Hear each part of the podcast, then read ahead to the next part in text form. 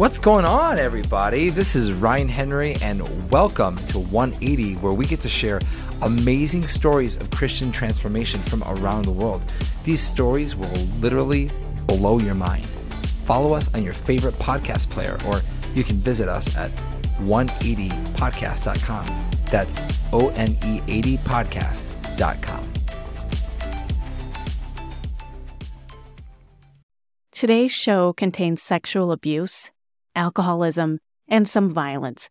But we feature a story that has 27 million books in print. Years ago, I was talking to Josh McDowell. I asked him if he would consider writing a book of stories of testimonies from all over, because I wanted to read it. I'll never forget when he looked at me and said, That's you. He's one of the reasons we're here today.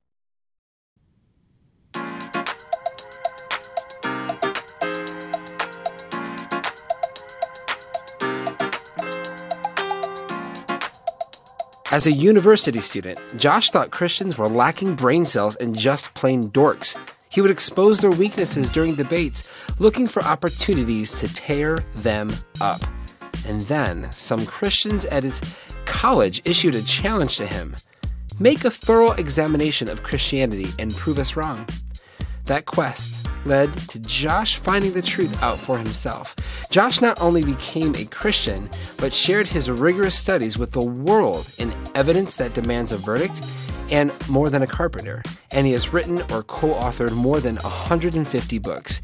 He has been tenderly called the nation's grandpa and is one of the greatest evangelists of our time, as well as the father of modern apologetics. Welcome to Josh McDowell's 180.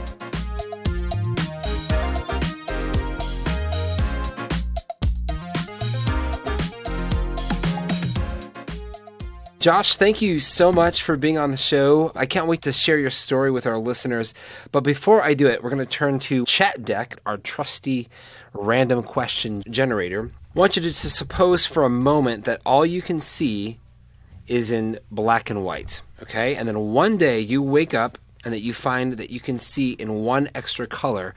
Which color would you choose to see in and why? Well, I would choose red because it's my favorite color. Everything else is blasé and boring after. I mean, look at my T-shirt. Yeah. yeah, I like red. If I want to really be spiritual, well, it reminds me of the blood of Jesus. Yeah. And so when I put on a T-shirt, I think of Jesus. Well, I don't. I just uh, put on a T-shirt. I love it. And our listeners obviously can't see your T-shirt, but it is a very bright. Oh, that's right. It's a very bright red t shirt, um, and it's great. Let's just get right into your story. Would you take us back to the beginning, Josh, in Michigan, and just tell us about your family life growing up there?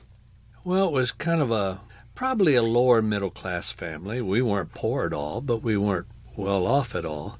I never went without shoes, but often I went without socks. Hmm. I always say I never missed a meal, just went a long ways in between them. but we lived on a farm we had a farm about 170 acres, and then down the road about 30 minutes was another 50 acre hmm. parcel land that we had. So my father, we had milk cows and all. Hmm. But growing up, there were several things I struggled with. One was my father was an alcoholic. Hmm. Hardly ever saw my dad sober until I was probably 19, 20 years old. Hmm. I thought he drank because I wasn't a son worth having a relationship with. Hmm. Now, it had nothing to do with that. But that's how a child can interpret things. Hmm. hmm. And so I would go to school, and my kids would make jokes about my father downtown making a fool of himself. And they never thought it bothered me because I would laugh on the outside when I was crying on the inside. And I never shared with anyone how much that hurt. Mm. Everybody says, "Wouldn't it be wonderful? Whole world could be like kids." No, kids are mean. Mm. Kids could be hurtful and all. And then I really loved my mother. She was a neat woman. Yeah. So, Josh, could you could you talk to us a little bit about your relationship with your father? It was one that I wish that no other young person would ever have to experience. But in many ways, I'm glad I went through it because one time I was in Julian, California, staying at the old hotel there, and we are going to be doing some filming, and I was focusing on my presentation, everything for this movie, and it hit me. I know as a Christian, you're not supposed to feel this way, I guess, but I like myself. And I like who I am. I'm not what I ought to be, but I'm not what I used to be. And by God's grace, I'm not what I'm going to be. But I got to tell you, I'm sure enjoying the process, the ride. Mm-hmm. It's been a great train trip for many years. And so I am who I am today mainly because of my mom and dad. My dad was a town alcoholic. He was almost always drunk. I have very few childhood memories of my father being sober. Now there are times he was sober, but the times when he was drunk were, drunk were so cataclysmic. Those are the ones you remember. Right. I'd go out to the barn as just a little kid, eight, nine, ten, eleven years old. My father would be drunk, and when he wasn't trying to kill my mother, I can still remember lying awake at night at 8, 9, 10, 11, 12 years old, plotting my father's death. What I could do the next day to kill him and not be found by the police or the police knowing I did it. And so I'd go out to the barn and he would be passed out and I'd grab him by his legs. And I was just a little kid, but he was a little small man. I'd pull him through the barn into the pen where the cows would have their calves. Hmm. And I'd get him up against the boards. I'd get my shoulder into his chest, and I'd take his arm and put it between the boards and tie a rope around it. I'd leave him there at six o'clock at night until six six thirty the next morning. Mm. And I remember the first two or three times that I went out there, I was so discouraged. He was still alive. Mm. All I ever wanted for Christmas as a kid was for my father to quit hurting my mother. Mm. And I grew up believing it was my fault that my father hurt my mother. Man. Now, I had nothing to do right, with it. Right. But the way kids process things, yeah. I processed it. If only I was stronger, my father couldn't hurt my mother.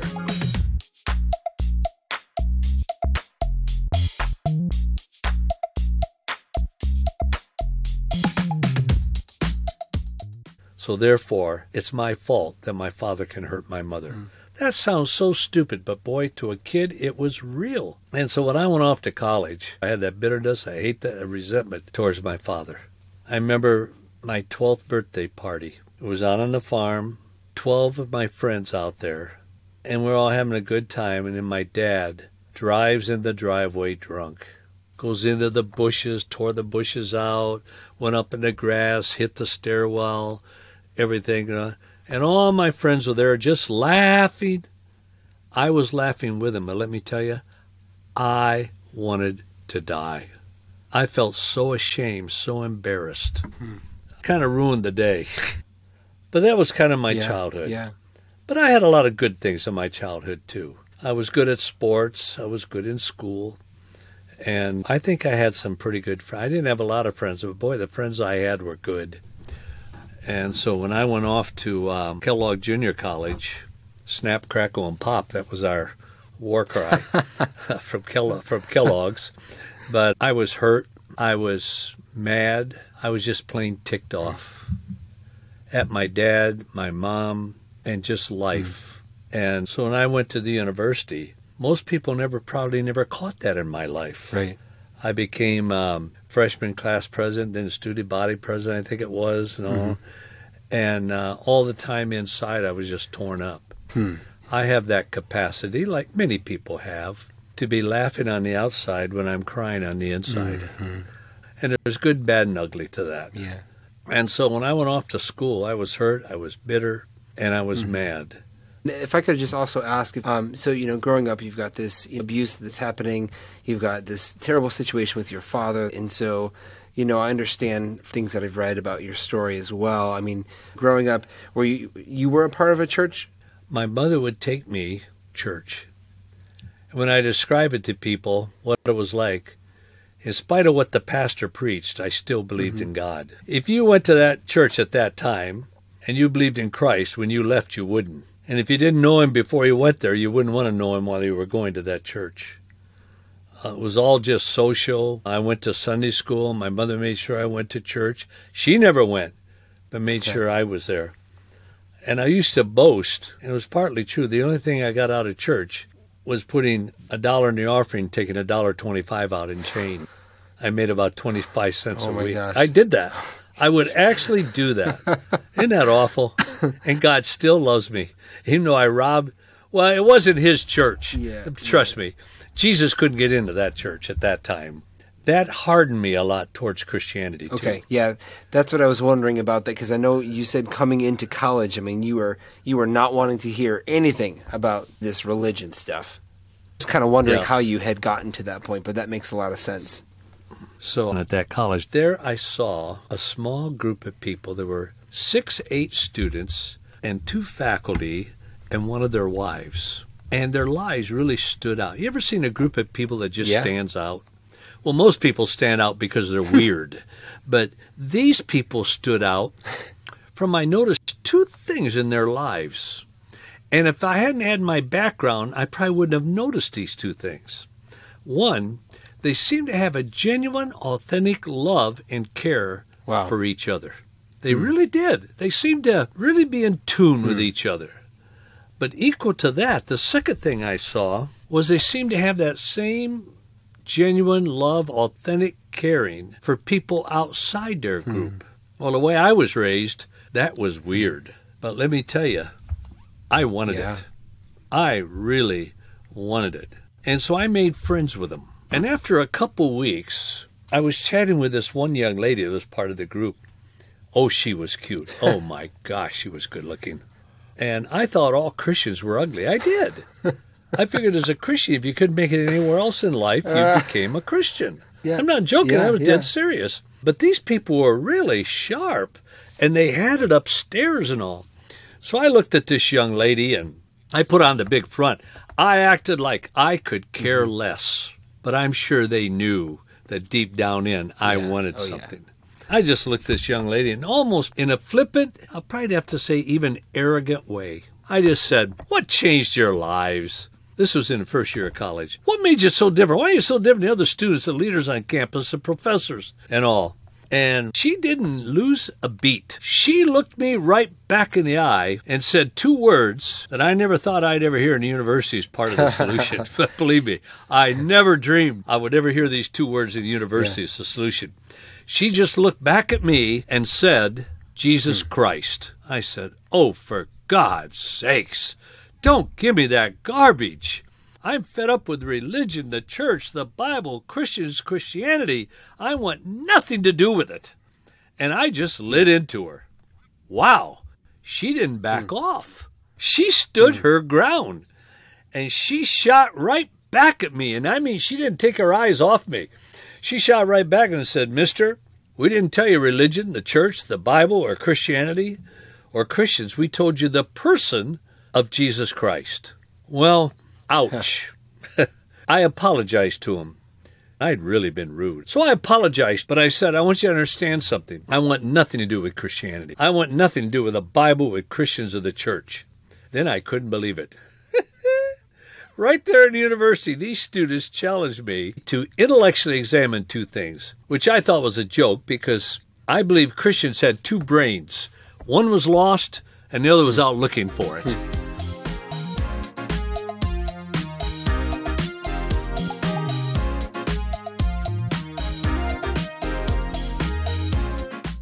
I figured if a Christian had a brain, it would die of isolation or loneliness.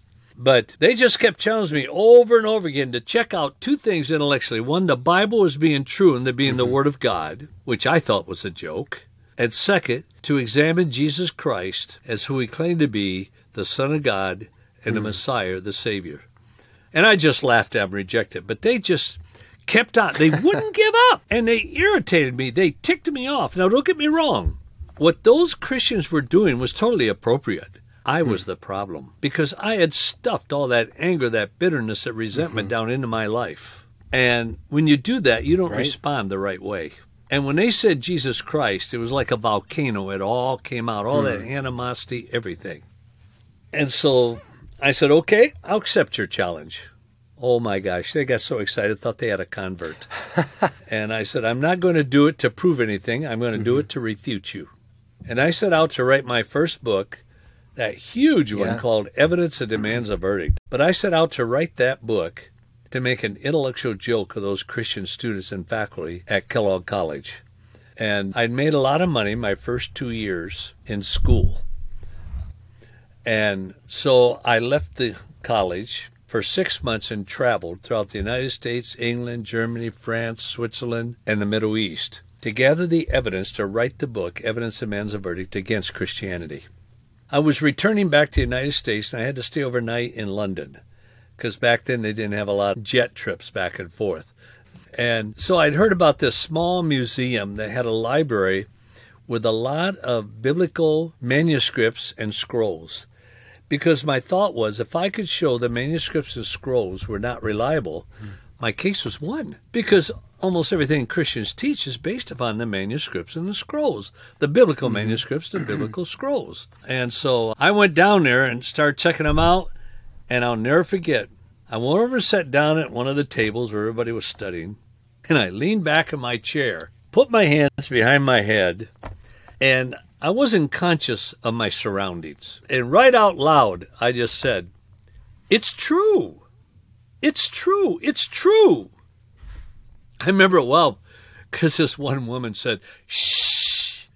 I mean, she said it very forcefully.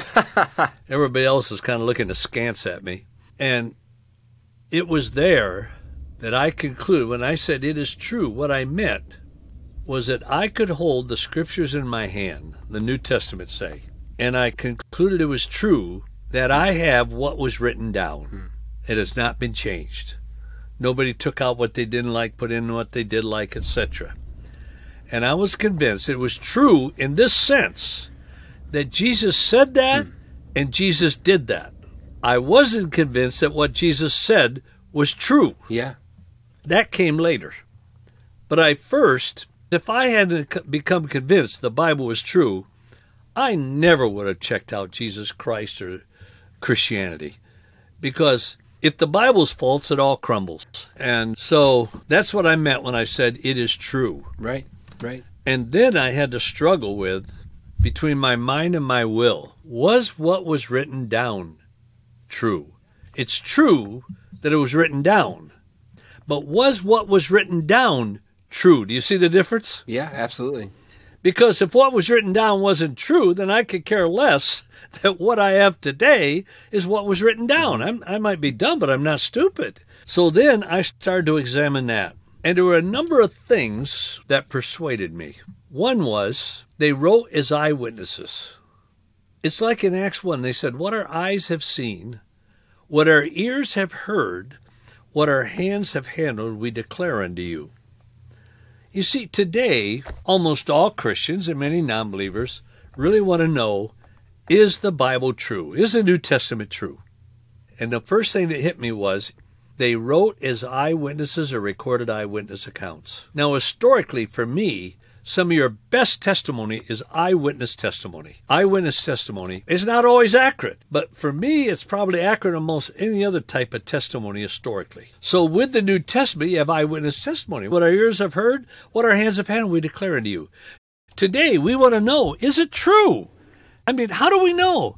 Well, think what it was back then. The disciples would come to the church and they'd say, Look, we've got to know this for sure. How do you know Jesus said that? How do you know he did that? How do you know it's true? Why? Because they knew if they became true followers of Jesus, they'd probably be executed. They'd probably be killed. Today, in most places, you wouldn't be. And yet we still want to know is it true? Well, back then, they, with a capital T, wanted to know is it true? Because if they follow Christ, they could well be killed for it. So that's when the disciples said, Look, we were there. We heard with our own ears, not somebody else. What we saw with our own eyes, not somebody else. What we handled with our own hands is what we are declaring to you. But the second thing that got me, and this to me is very powerful, they not only wrote and spoke as eyewitnesses, but they appealed to knowledge of their opponents concerning the facts they were talking about. You say, what do you mean? Look at Acts 2, Peter's sermon. He said, Men of Israel, Jesus of Nazareth, a man attested to you. Here, these people wanted to kill Peter and all. And they said, Well, you're lying. That's not true. He said, Men and women of Israel, Jesus of Nazareth, the man who was attested to you, not just to us, he was attested to you with miracles and wonders and signs. Thanks for listening to 180. We really appreciate your likes and shares please consider leaving us a review on your favorite pod player. Now, back to the show.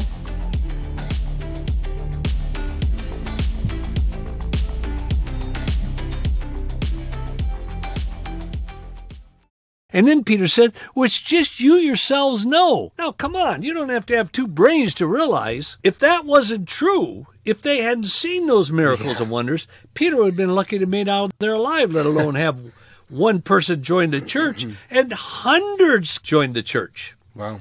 And so they wrote as eyewitnesses, and second, they appealed to the knowledge of their listeners concerning the facts and the truth that they were preaching. Wow. And with the disciples, when they became convinced, they didn't go off to Jordan, Galilee, everywhere else preaching. They went right back to Jerusalem, where if Christ had not been raised from the dead, where would have been the hardest place in the face of the globe to preach the resurrection? Jerusalem. Because a 15 minute walk could show you the grave was empty or the grave was full. Right. And so that's where they went. They didn't go off to Galilee. They went right mm. back to the most difficult place in the face mm. of the mm. earth. And so that held a lot of weight with me. And it led me to the point then of also looking at people's lives. I would meet these Christians and I would say, um, Your life is so different. When did it start? Every one of them would say something like, Well, when I trusted Christ or I invited Christ into my life. And after a while, I thought, There must be something to that because people from the most intelligent savage to the most ignorant professor was having a changed life, and they all brought Man. it back to the person of Jesus Christ. From the educated, the uneducated, the wealthy to the poor, it always came back to Christ. So finally, I concluded there's got to be something mm. to a relationship with Christ. That in different parts of the world and everything, when somebody mm. comes to Christ, their life is changed. And so that December 19th, of the second year in university, I became a Christian. Somebody said, How do you know? I was there. It changed my life. I prayed four things because I knew the Bible said, if we confess our sins, He's faithful and just to forgive us. Now, I'd never been to a Bible study or anything at that time. I had no idea what that meant. But I knew there were things in my life incompatible with a holy, just, righteous God. So I personally called that sin. Found out later that's what Jesus meant by sin. And mm-hmm. so I said, God, whatever that means, confession, I do it. I confess my sins. Second, I knew that the Bible said, Jesus said, but to as many as received him, to them give you the right to become a child of God. Now, what in the world does that mean, to receive Christ? I had no idea. And then a believer shared with me Revelation 3:20, where Jesus said, "I stand the door and knock.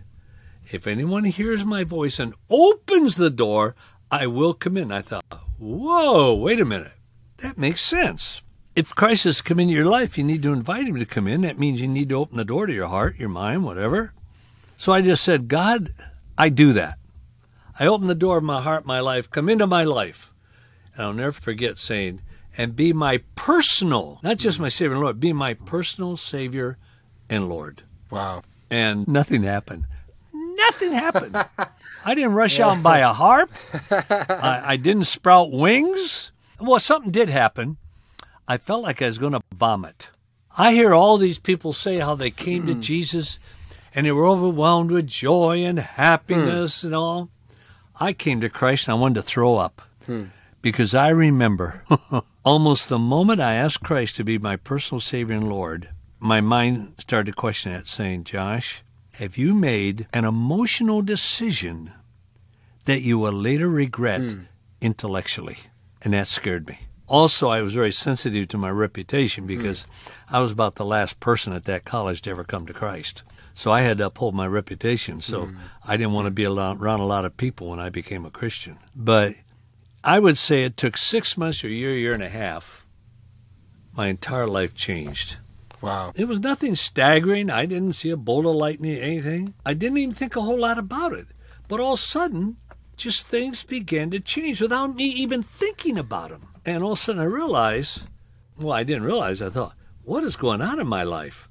For example, one of the first things that changed I used to have quite a temper. Somebody look at me cross-eyed and I try to straighten them for them. Hmm. All of a sudden, I found myself not losing my temper. Yeah. And now to other people, that wouldn't be significant. Boy, to me, it was. And I didn't search or seek out to have my temper hmm. changed. It just happened according to God's plan. And so when things started happening like that, and all of a sudden I realized, wow, something has happened in my life. And from 6 to 13 years of age, I was homosexually raped. Oh I would say two to three, four, five times a week for seven years. He was hard on the farm to be a cook and a housekeeper. So my mother could work the fields, or my parents went downtown or went away for a few days. They always left me with Wayne. And my mother would always make me stand in front of him and said, Now, Joss, J O S is what they called me then. Joss, you obey Wayne. You do everything he tells you to do. And young man, if I hmm. get home and you've been disobedient, you're going to get a thrashing.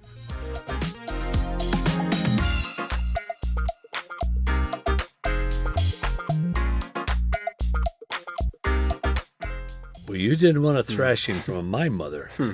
It hurts. And so, what do you do at 6, 7, 8, 9, 10, 11, hmm. 12 years old? You did what Wayne told you to do. Finally, it was about just had turned 13. I was throwing bales of hay onto the wagons from the baler and everything. And he came up, put his hand on my shoulder. I swung around, pushed him against the wall in the living room. Whoa. And I said, If you ever touch me again, I'll kill you. And you know, I probably would have. But he never touched me again because I believe he truly believed that I meant it. And I think I did. And after I came to Christ, two things happened. One, it was like the Holy Spirit spoke to me. I needed to go and talk to my father. And so I drove to Battle Creek, Michigan from Union City, about 23 miles. We went out to dinner at a diner, and I sat across the table and said, Dad, I've come to know Christ as my Savior and Lord. And here's why. And I shared with him. Wow. And right there, my father prayed with me to trust Christ as Savior and Lord. Hmm. Well, it was, it was no, it was two days after that he came into my room when he really confessed Christ as his Savior and Lord.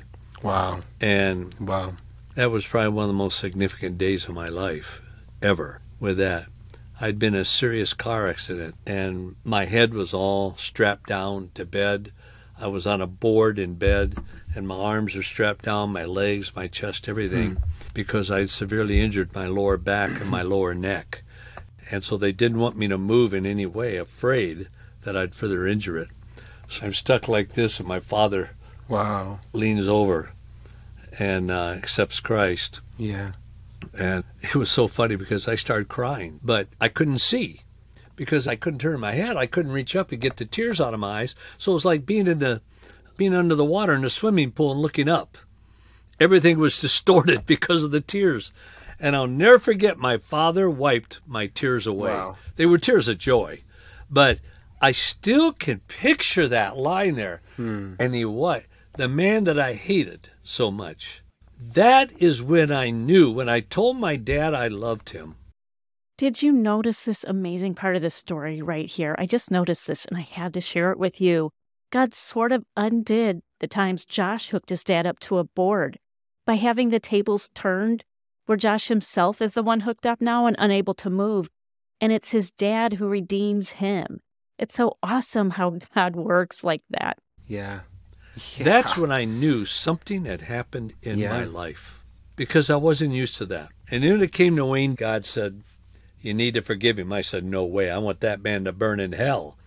But I knew the Bible was true. I knew Christ was real. And I knew the Bible said we must forgive, and Jesus said we need to forgive. So I drove about 45 miles away. He lived in a house trailer at a trailer court at that time. And I walked up and knocked on the door, and he answered it. Hmm. And his face turned white when he saw me. And I said, Wayne, what you did to me was evil, very evil. But I've come to know Jesus Christ as my Savior and Lord. And I've come here to tell you. And what I told him, guys, I didn't want it to be true. Intellectually, I knew what I was going to say was true. But emotionally, I did not mm-hmm. want it to be true because I didn't want to forgive him. I said, Wayne, I've come to one conclusion. Jesus died as much for you as he did for me. Hmm. I forgive you. And I turned around and walked away. Wow. I never saw him again. He died seven years later. But you know, if I hadn't been obedient and gone and hmm. forgave him, it would have haunted me to this day. The power of forgiveness. I meet these people that hate their dad and find out he died 10 years ago. And I said, Isn't that interesting? Your father is hmm. dead and he still controls your life from the grave. How stupid can you be to let someone, anyone, let alone somebody who has died, yeah. control your life? Yeah. No one is going to control my life except Jesus and my wife. I hope in that order. Yeah. But that's the story of how I dealt with some of these things in my life. And it's the power of forgiveness, whether my father or Wayne, who sexually abused me for years. Josh, I so appreciate you just like opening up on it. Obviously, you've had time to heal from that, and um, uh, and it, it could be hard for listeners, especially in this world that in the culture that we're in, which is very, very justice heavy. And uh, I'm all for justice, but what would you say to anybody who would say, "How could you forgive him?" or "He really deserves hell"? And and what would you say about that? Because that's an emotional thing. That's a hard thing to hear. What happened to you? Well, I would probably say this, which I said to myself way back then. How can I not forgive Wayne when Jesus did? Because if I fail to forgive anyone, then I'm saying I have a higher standard than Christ has. Whoa. And whoo, I don't want to say that.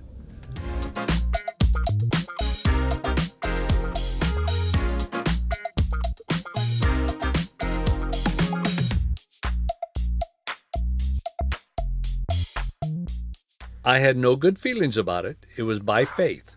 I didn't have a good rush of emotion in my life and a Sure. joy. I need to do this. It's the right thing to do. I just did it out of obedience, that it was the right thing to do. And so I did it by faith. I love it. Yeah.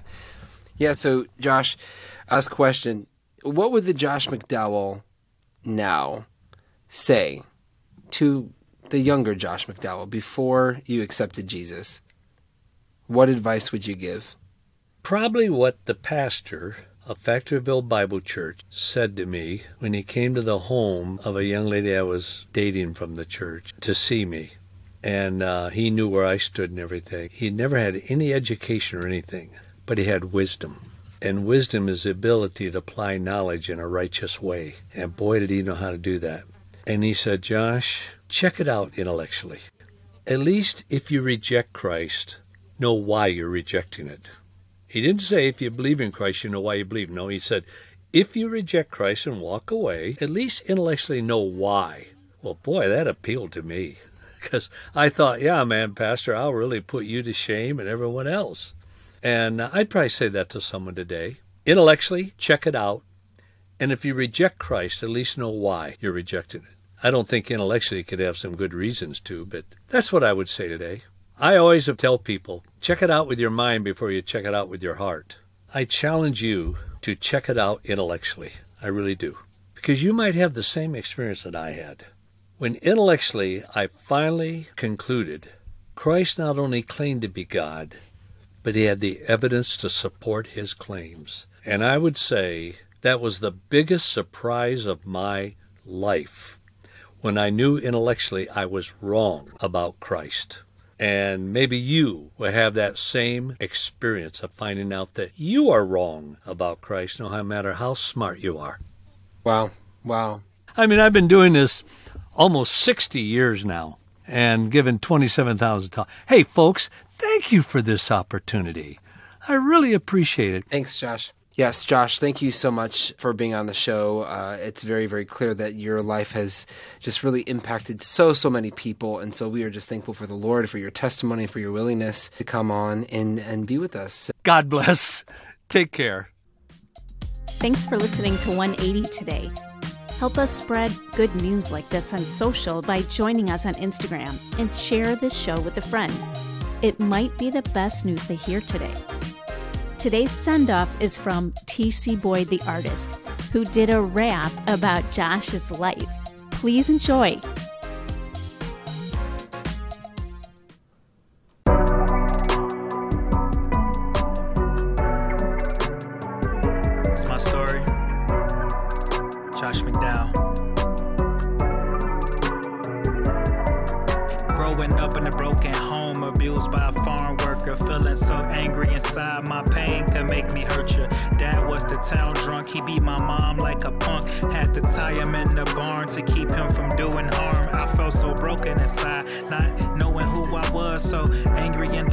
Suicide was something I thought of. Thank God I didn't achieve it. So much pain, you wouldn't believe it. Who am I? Why am I here?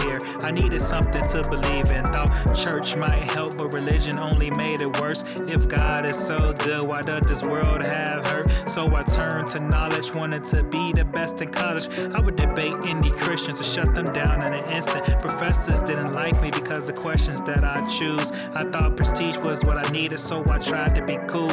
A popular guy on campus, a leader in a party or two. But all of this left me empty still and needed some truth.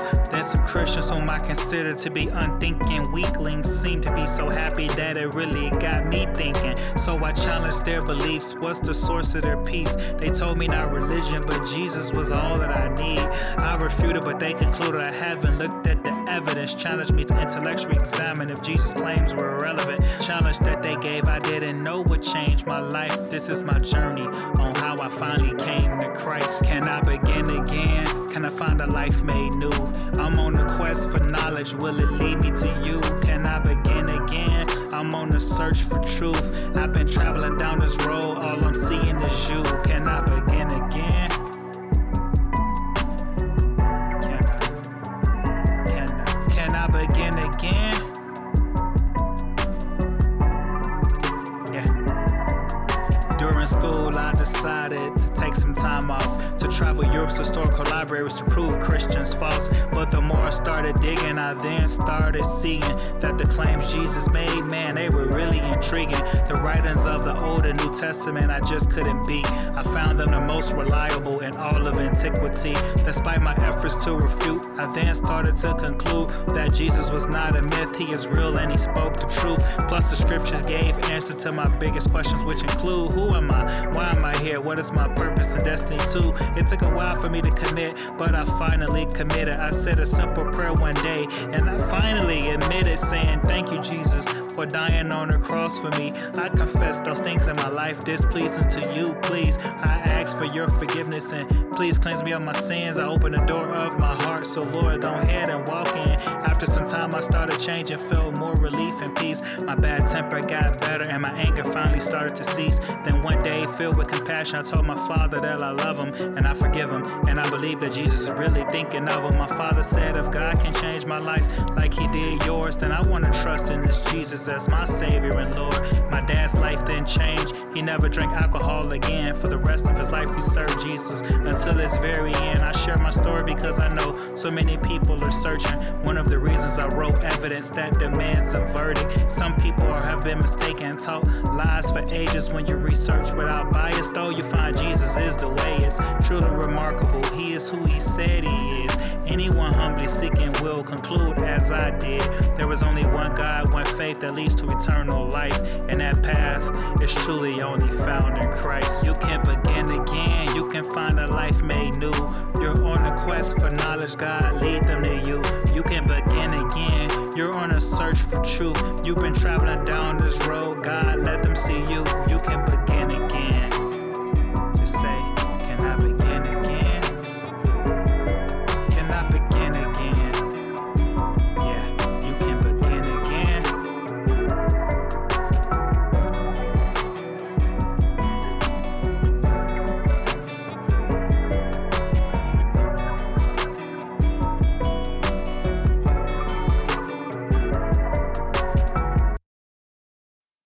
One80 is a production of One Way Ministries.